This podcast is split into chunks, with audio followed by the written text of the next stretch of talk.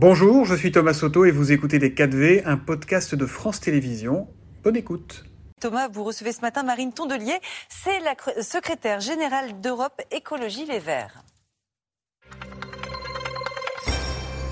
Bonjour et bienvenue dans les 4V, Marine Tondelier. Euh, le match est en train de se terminer, qu'on le veuille ou non. C'est ce qu'a dit Laurent Berger hier euh, à l'occasion de la manifestation parisienne contre la réforme des retraites. 14e journée de mobilisation, celle qui a le moins mobilisé euh, par rapport à toutes les précédentes. Quelles conclusions vous en tirez?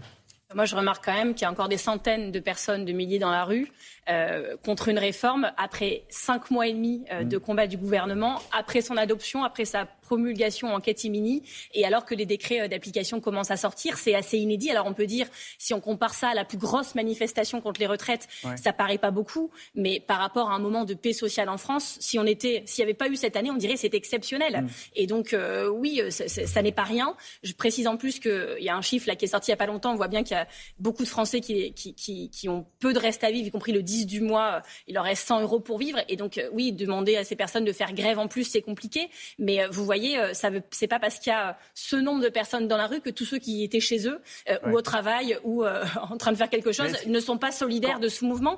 Plus de la moitié des Français restent solidaires des grévistes et des gens qui marchent en ce moment. C'est assez exceptionnel. Quand vous entendez Laurent Berger, quand on voit que l'intersyndicale se réunira la semaine prochaine, que la CFTC pardon, dit pour nous, ça sera la, c'était la dernière manifestation.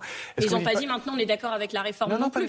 Ça va changer de, ça va changer de forme, évidemment. il n'est pas temps d'acter le désaccord? Ils ne sont pas d'accord, beaucoup de Français ne sont pas d'accord, et de se plier aux règles démocratiques alors, euh, c'est intéressant de parler de démocratie euh, dans ce cas précis, puisque vous savez, il y a une chose qu'il ne faut pas faire dans la vie, c'est changer les règles du jeu au mm. moment où vous êtes en train de perdre la partie. On sait, il euh, ne faut pas le faire au trivial poursuite, il ne faut pas le faire au Monopoly, et il faut surtout pas le faire quand vous êtes présidente de l'Assemblée nationale, président de la France ou première ministre. Et c'est exactement ce qu'ils font depuis le début. Et ça, c'est compliqué. Ce qui est en train de se passer, puisque demain, l'Assemblée nationale doit discuter d'une proposition de loi pour en finir avec cette réforme des retraites, et on nous sort là des chapeaux, des règles qui n'ont jamais été utilisées de la Ve République. Mais ce sont des règles qui existent. On oui, on change, y compris la manière dont on les applique, tout d'un coup, parce que ça ne nous arrange pas. C'est d'un point de vue démocratique, outre qu'on est dans une crise environnementale et une crise sociale, on est maintenant dans une crise démocratique. Et quand la présidente de l'Assemblée nationale change les règles au fur et à mesure de la partie pour en influencer ah, les résultats. Elle, vous elle était là il y a quelques jours. Alors c'est très ne change pas les règles. Elle dit simplement qu'il y a un article qui fait que vous parlez de la proposition de loi du groupe Lyot qui sera examinée mhm. demain. Euh, il y a eu un débat en commission, il y a eu un vote de cette commission. Euh, l'article qui prévoit d'abroger les 64 ans a été supprimé, l'article 1. On a quand même l'impression que les, et, on a toujours pu le remettre par amendement en séance, sauf là. Et là, donc, elle, l'article 40. Il y a déjà eu des 49.3, il y a déjà eu des 47.1, il y a déjà eu des promulgations express, il y a déjà eu. Mais là, il y a tout d'un coup successivement. Ça n'est mm. jamais arrivé. C'est un passage en force démocratique, certes, mais légitime, je ne pense pas. Nous avions une crise environnementale, nous avions une crise sociale, nous avons maintenant. C'est un peu un oxymore quand même. On peut pas dire que les, règles démocratiques ne peuvent, pas être les bonnes. C'est exactement ce qu'ils font. Quand, quand, elles vous arrangent et, critiquables quand elles vous arrangent. Et vous savez, non seulement c'est ce qu'ils font, mais c'est ressenti comme euh, tel par les Françaises et les Français. Et donc à un moment on a marché, ça n'a pas suffi. On a mm. dit non, ça n'a pas suffi. Je pense qu'il y a plein euh, d'armes autres qui restent aux Français, notamment celle du bulletin de vote. Ça tombe bien, dans euh, un an, nous voterons. Et je pense que beaucoup de Français s'en rappelleront. Vous savez, c'est pas parce qu'ils arrêtent de mm. manifester qu'ils n'en pensent pas moins. Il y a une large, large, large majorité des Français qui restent contre cette réforme. Et la crise démocratique va rester. Des fois, vous pouvez dire, on a perdu un combat, on n'était pas d'accord, on passe à autre chose. Mais passer à autre chose, quand on vous fait travailler deux ans de plus et que chaque année, euh, des Français vont arriver à cet âge de la retraite en disant ah bah non c'est deux ans de plus, ça, ça restera dans les mémoires, ça restera ça dans se réglera dans les urnes. Euh, l'autre actualité c'est la, la, chaleur, la sécheresse, les, les, épisodes climatiques extrêmes qui se multiplient et qui se, se banalisent.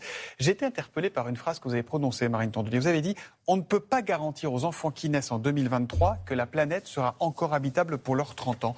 On en est là vraiment aujourd'hui? Bah, Il y a la revue Nature, hein, qui est une des revues scientifiques les plus sérieuses au monde, où cette semaine, 40 experts mondiaux nous disent très concrètement la Terre menace de devenir inhabitable. Mhm. Parce qu'il y a ce qu'on appelle euh, en, sciences de l'écologie des limites planétaires. Il y en a huit, c'est-à-dire, c'est pas que la planète va arrêter de vivre, c'est qu'elle deviendra inhabitable.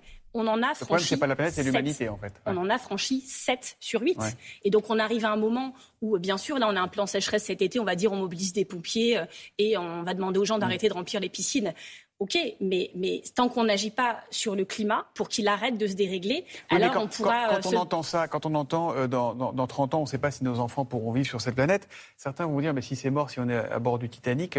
J'ai pas dit on est sûr que ce sera pas habitable. J'ai dit on n'est pas sûr que ce sera habitable. On ne peut Et pas on est justement enfants, ouais. ce que disent les, les, les, les scientifiques, c'est qu'on est dans les derniers instants, je dis instants à l'échelle de l'humanité, Ouais. mais on est dans les derniers instants où on peut réagir. Et c'est pour ça que moi, des fois, quand je vois en ce moment le niveau du débat public, vous savez, quand vous êtes président de la République, maintenant, dans ce mandat de la dernière chance, et que tout ce que vous trouvez à faire, c'est de fracturer le pays sur une histoire de retraite de deux ans, de plus ou de moins, mais nous, on n'arrivera jamais à l'âge de la retraite, peut-être.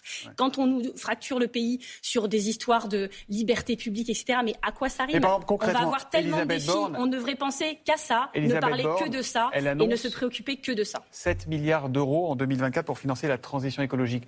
C'est bien, c'est pas suffisant, c'est mieux que rien, c'est un bon signe. Vous dites OK, on y va? C'est- Ça, suffit pas et ça ne suffira pas, on le Il sait. faut faire quoi alors?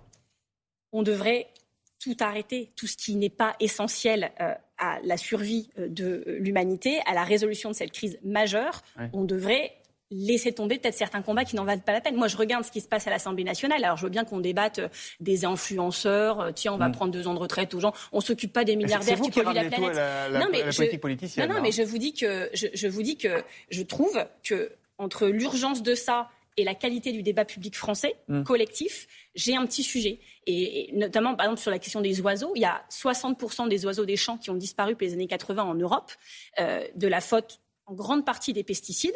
Le ministre de l'Agriculture va à l'AG de la FNSEA annoncer j'ai une super nouvelle, ce pesticide qui devait être arrêté, et ben, grâce à moi, on le garde. Ouais. Alors que là, en ce moment, un tiers de l'eau potable consommée en France au robinet ne respecte pas les normes sanitaires. Qu'est-ce que vous voulez que je vous dise? Est-ce que la solution est dans une forme de radicalité? Qu'est-ce que vous pensez par exemple de Jean-Marc Jancovici qui veut instaurer des quotas de vol en avion 3 à 4 vols dans, dans toute une vie humaine? Est-ce que ça vous paraît socialement acceptable? On comprend la démarche et le, le calcul de- des- des émissions en moins, etc. Mais est-ce que ça vous paraît socialement possible?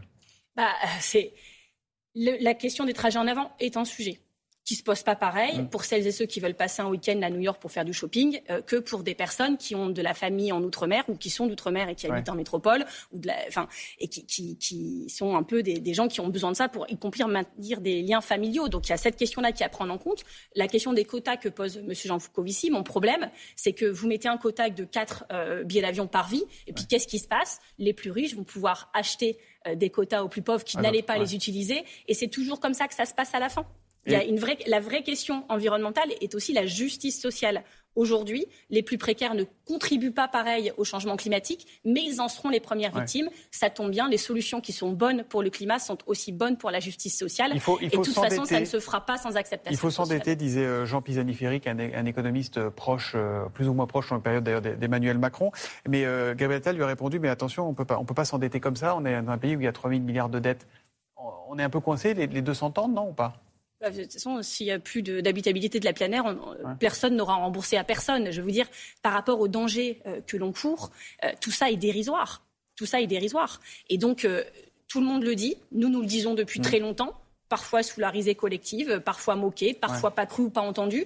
L'IS- L'ISF climatique, c'était au cœur de la campagne présidentielle. Ouais. Ça a été balayé d'un revers de main par une équipe présidentielle dont maintenant les conseillers disent en fait, c'est peut-être ça qu'il faut faire. C'est un peu, euh, Jean-Michel, un temps de retard sur la situation. Bon, bah, parfait. euh, euh, mais alors, faisons-le. Faisons-le vraiment. Marine Tondelier, vous n'êtes pas d'accord avec le gouvernement, vous n'êtes pas non plus complètement d'accord avec vous-même, avec vos alliés de la, de la NUPES. Déjà, est-ce que pour vous, c'est- Avec moi-même, je suis d'accord. avec vos alliés de la NUPES, j'ai dit. Bah hein, oui, c'est comme ça, c'est la vie, c'est des, partenariats et des coalitions. On n'est pas d'accord sur tout, mais rassurez-vous, on est sur l'essentiel. Est-ce que, euh, pour vous, c'est ferme et définitif, les écologistes auront leur propre liste aux européennes dans un an?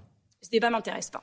Pardon? Très clairement, on aura une liste écologiste européenne, comme tous les écologistes d'Europe. Donc une liste, et comme on l'a sera pas une toujours liste eu, d'union. y compris quand on gouvernait ensemble. Ouais. La- les européennes, on parle d'Europe. Et nous, dans ce débat sur l'Europe, on va vous parler d'écologie, de plein d'autres choses, une Europe forte et fédérale. Les le diviseurs débat seront politicien, sanctionnés dans les urnes, c'est agacé Jean-Luc Mélenchon. La NUPES est en péril si elle n'est même plus un accord électoral. S'il n'y a pas d'accord aux aux européennes, il n'y en aura pas non plus au municipal ni, à- ni au présidentiel. on verra. Un peu court comme réponse. Évidemment qu'on sera ensemble à la présidentielle. Enfin, tout le monde a Ouais. bien compris qu'on n'avait plus le choix. Regardez tout ce dont on vient de parler. Donc moi, je ne vais pas euh, répondre aux provocations. On est concentré sur l'essentiel pour l'Europe parce que c'est le seul échelon qui nous permet de résoudre vraiment la crise climatique. C'est pas derrière nos frontières françaises qu'on le fera. Quand l'Europe, par exemple, lutte contre la déforestation grâce aux écologistes, ça a été adopté euh, ce mois-ci.